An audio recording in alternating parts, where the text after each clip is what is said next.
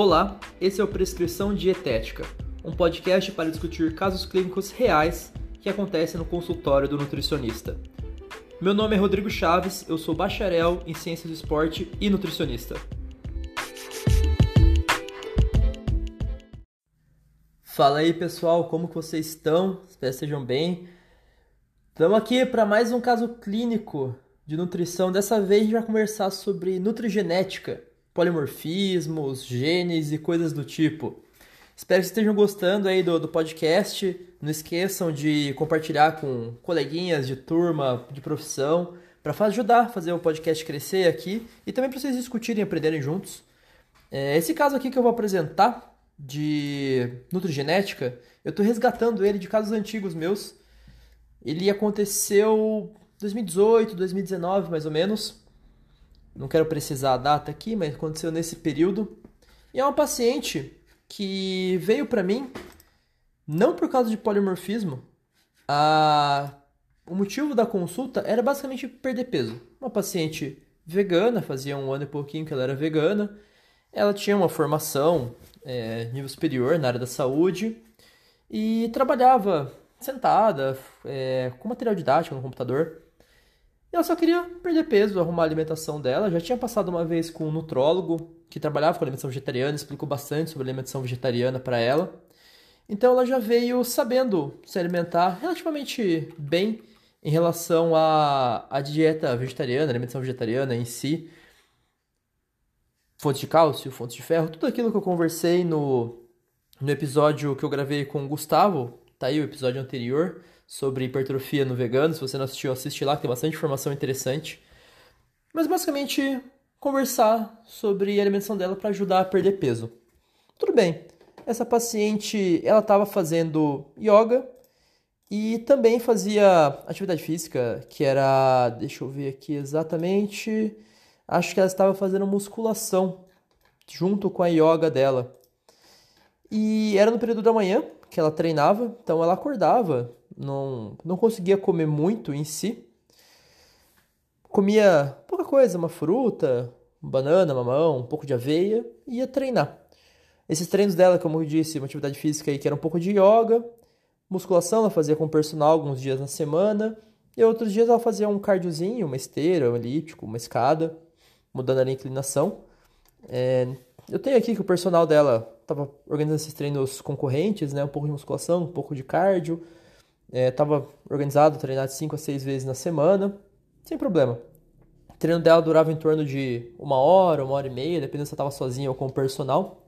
Mas tranquilo, acordava, comia um pouquinho, ia lá para academia, voltava do treino, é, não conseguia comer logo depois, o que é muito comum. Muitas pessoas relatam essa anorexia pós-treino, que você não consegue se alimentar depois que você termina o treino, demora um pouco para voltar para o steady state, você se alimentar normal.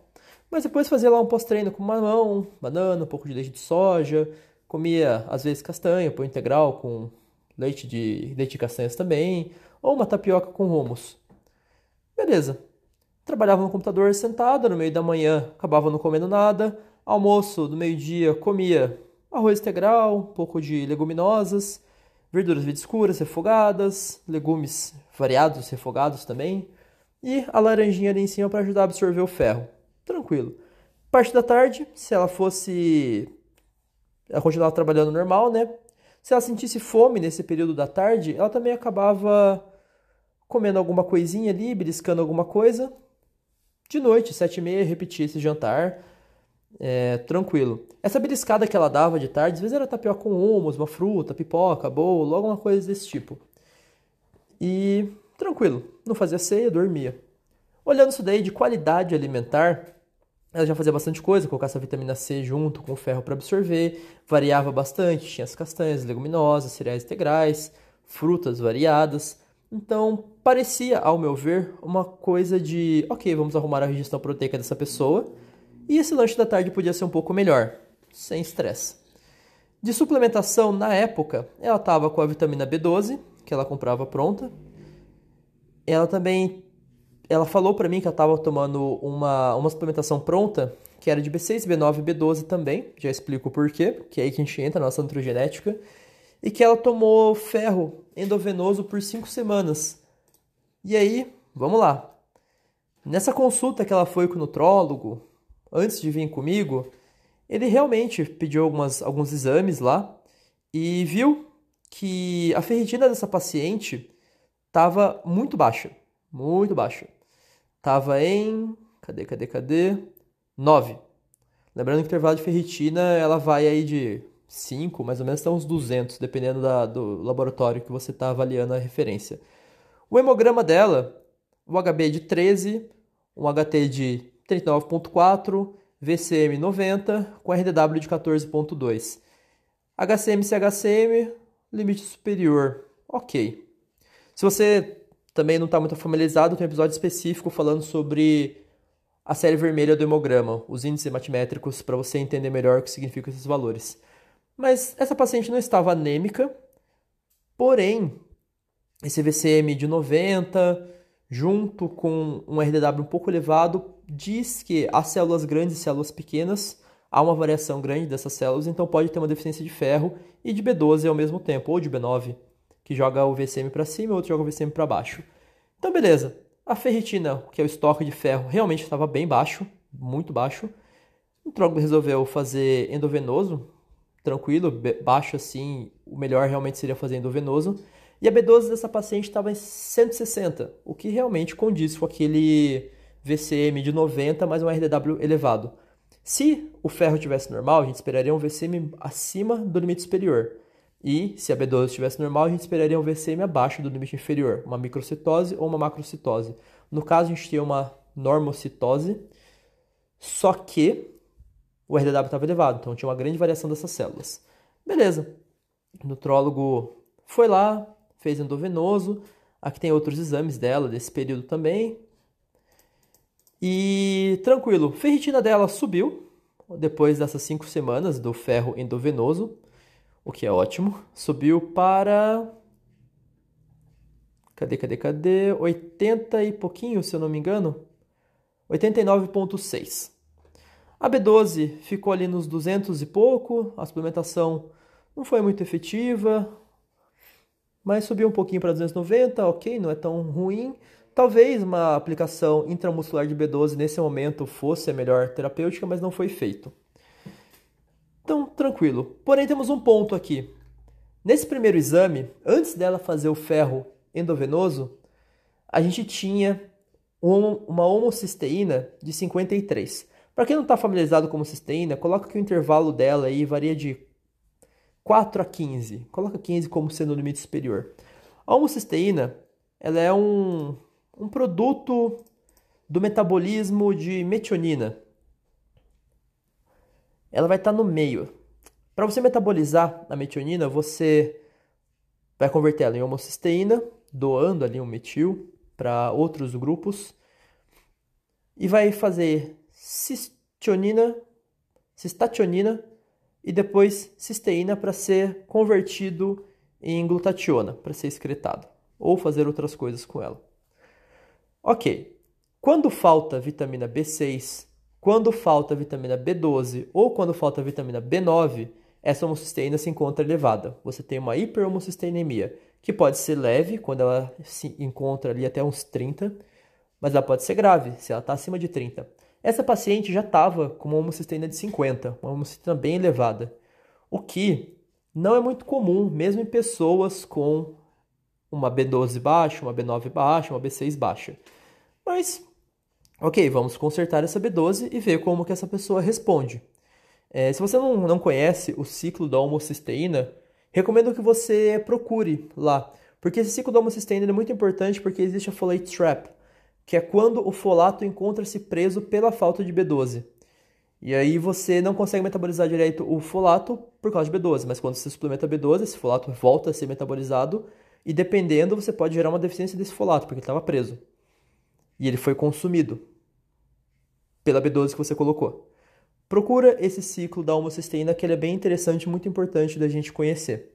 Mas ok.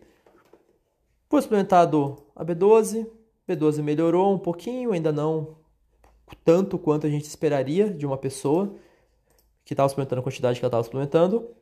Porém, a homocisteína dessa paciente nesse último exame aí, onde a B12 subiu e a ferritina subiu, ele tinha o ácido fólico no exame também, ele estava normal, estava em 10,5. A B12, vamos arredondar para 300 para ficar um pouco mais fácil, mas a homocisteína subiu para 84. E aí é um problema. Se a gente melhorou os fatores que causariam a homocisteína de subir, por que, que essa homocisteína subiu mais ainda?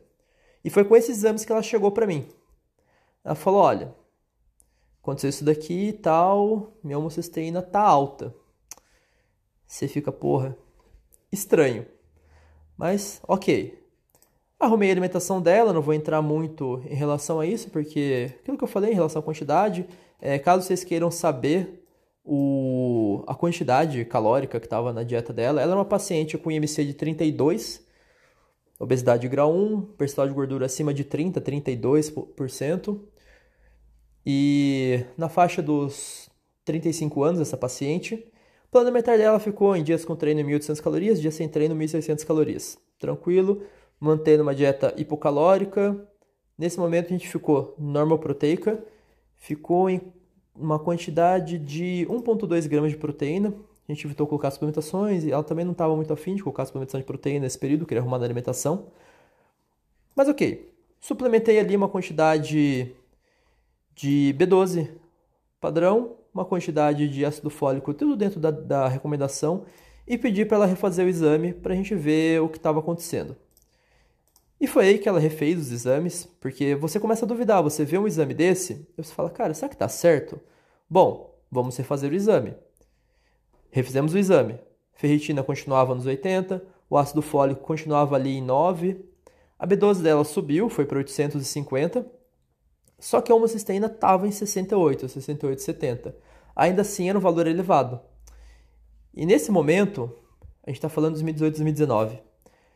Eu fiquei, cara, o que, que pode ser isso daí? Bom, na graduação a gente teve a matéria de nutrigenômica, onde foi discutido nutrigenômica e nutrigenética. E há um polimorfismo onde a enzima que metaboliza o ácido fólico, ela não funciona direito. E por causa disso, por mais que os níveis séricos de ácido fólico fiquem normais, nesse caso a gente até pediu o ácido fólico dentro das hemácias, ele estava elevado, então assim, existia o ácido fólico, mas ele não era metabolizado para fazer esse ciclo da homocisteína funcionar. Então, possivelmente, isso daí era um caso de polimorfismo. Foi o primeiro caso de polimorfismo que eu peguei no consultório, já tinha visto outros em estágio, em gestante, mas já tinha chego com o diagnóstico de polimorfismo. Mas vamos lá, nutrigenética, só para vocês entenderem. A gente tem dois braços aí, a nutrigenômica e a nutrigenética. A nutrigenômica é como os nutrientes vão interferir com o nosso DNA. Como que tal nutriente vai mudar a expressão gênica de alguma coisa, vai expressar mais ou expressar menos. A nutrigenética tem a ver com o seu DNA. Pensa lá, o seu DNA tem aquelas bases nitrogenadas lá, é, guanina, citosina, timina, adenina, que vão fazer o RNA.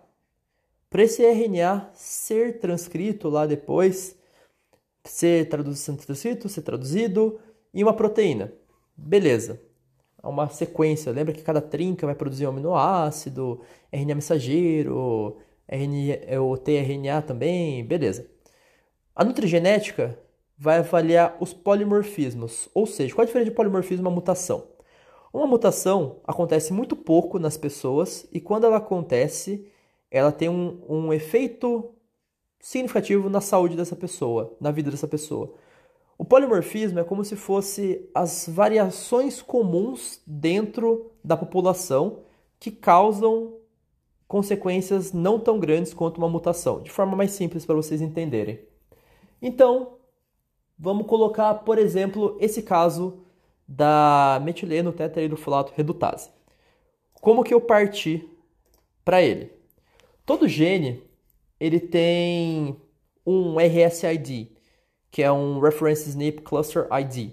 É como se fosse o, o número dele. Então, beleza, você descobre qual que é o, o esse RS do gene Existe um site que é o Snipedia. É como se fosse uma enciclopédia de SNPs. SNP é o Single, single Nucleotide Polymorphism. É quando há uma mudança de uma base nucleotídica nessa expressão gênica. Então pensa que a sequência era ATA, por exemplo. Só que ao invés de ser ATA, houve um SNP e virou ACA. Essa mudança de T para A vai produzir uma proteína um pouquinho diferente, que pode metabolizar aquilo diferente. Existem alguns tipos de polimorfismos que a gente encontra, né? Você tem esse, o SNP, que é quando só tem um nucleotídeo que muda. Você tem o Small Scale Insertion Deletion, que é quando é acrescentado uma base nitrogenada ali no meio, uma base nucleotídica ali no meio, ou é deletada uma base nucleotídica. Você tem o por repetição, né? Quando há uma repetição de bases. E também a variação de microsatélite, quando também há uma repetição de duplas ou triplas sequências. Por exemplo, TA, TA, TA, TA, ou ATA, ATA, ATA, vai, multiplicar, vai repetir nessas duplas ou trincas aí. O mais comum são os SNPs. Então, procurei a CRS, falei, ok, pode ser que seja. No, naquela época não sabia como pedir um exame de polimorfismos, então indiquei ela para procurar um nutrólogo para poder avaliar essa, essa variação, se realmente era, porque eu como nutricionista não posso dar um diagnóstico, é, mas eu posso ver, pedir o exame e falar, olha, há um polimorfismo aqui, vamos tratar, ok.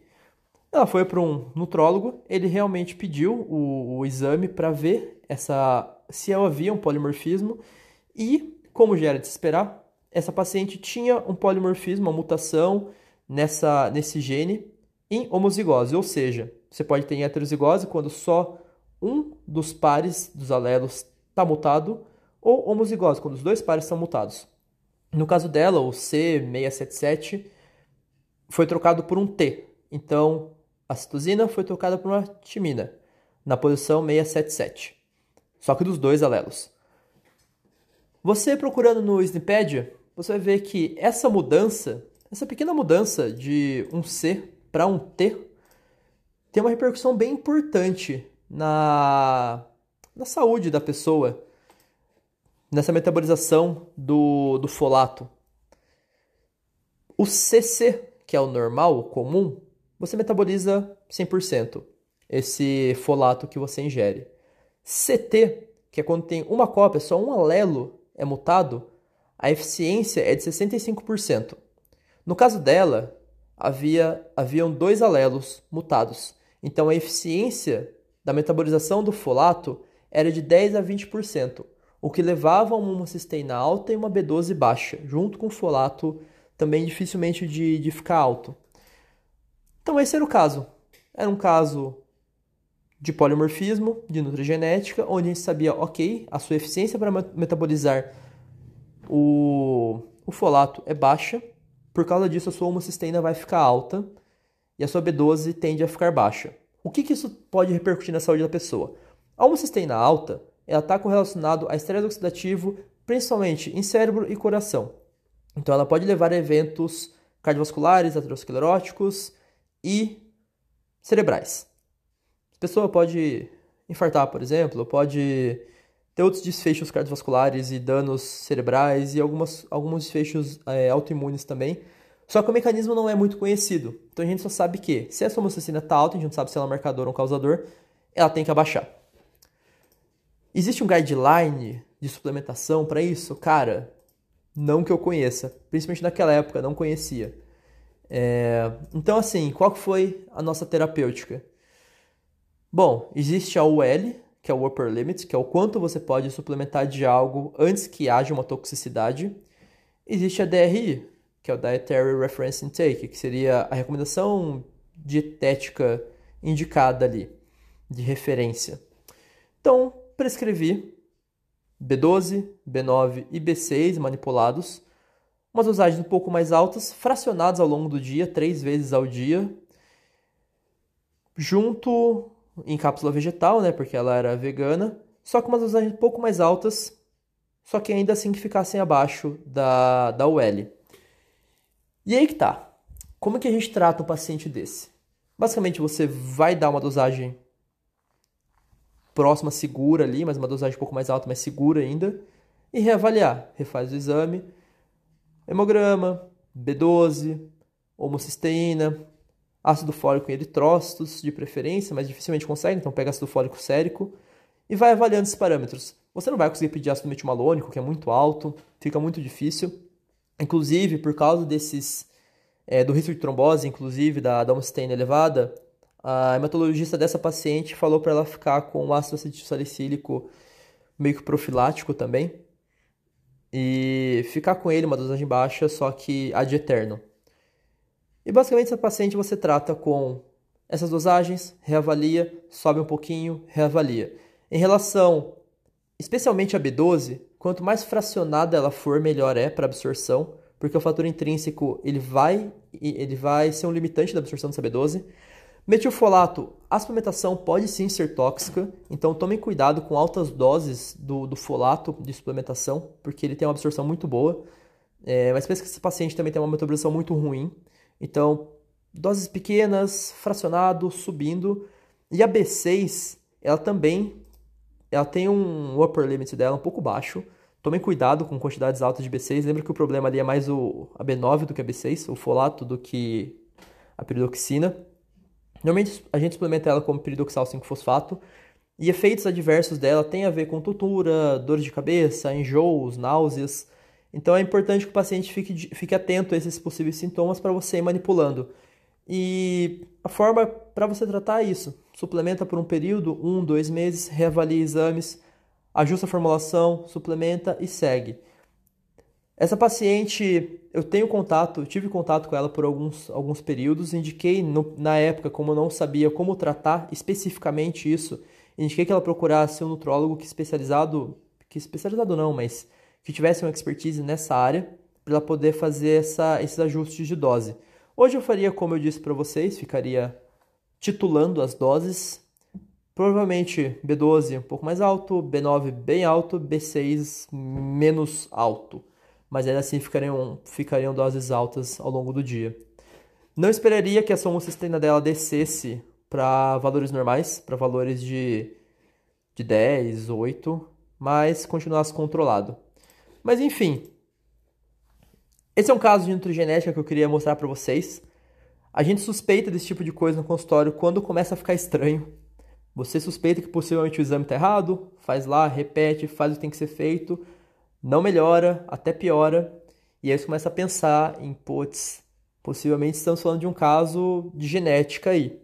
Aí você vai ter que ver se é uma mutação gênica ou se é um polimorfismo. Mutação normalmente você vai saber porque a pessoa já vem com o diagnóstico desde sempre, desde que ela nasceu. O teste do pezinho pega muita coisa em relação a isso. É... Então a gente começa a pensar em possíveis polimorfismos. Eu já tive, tem outros casos também é, de polimorfismos que posso trazer outros dias, mas também quando alguém me fala, ah, desde pequeno é assim, sempre foi assim Aí você fica, pô, sempre foi assim, então possivelmente é algo genético que essa pessoa traz? Hum, não sei, vale investigar. Mas é isso, esse é o caso. Se tiverem dúvidas, podem mandar para mim no Instagram, chaves.rod. Compartilhem esse podcast com os amiguinhos, vamos fazer ele crescer, vamos rodar isso daí. E também deixo aberto o convite aos outros nutricionistas que estão ouvindo esse podcast, também outros amigos médicos, profissionais de educação física, pessoal de outras áreas da, outras áreas da área da saúde, se vocês tiverem algum caso interessante que vocês queiram discutir para explicar alguma coisa, só me chamar no Instagram, a gente marca de conversar. Tem algumas pessoas aqui na lista é, que já falaram para mim que querem marcar, mas vamos organizar certinho, dá para todo mundo gravar. Beleza? Então, pessoal, valeu aí, tchau, tchau. Você acabou de escutar o podcast Prescrição Dietética podcast para discutir casos clínicos do consultório da nutrição. Esse podcast tem um intuito educacional. Qualquer dúvida, mande no Instagram, chaves.rod.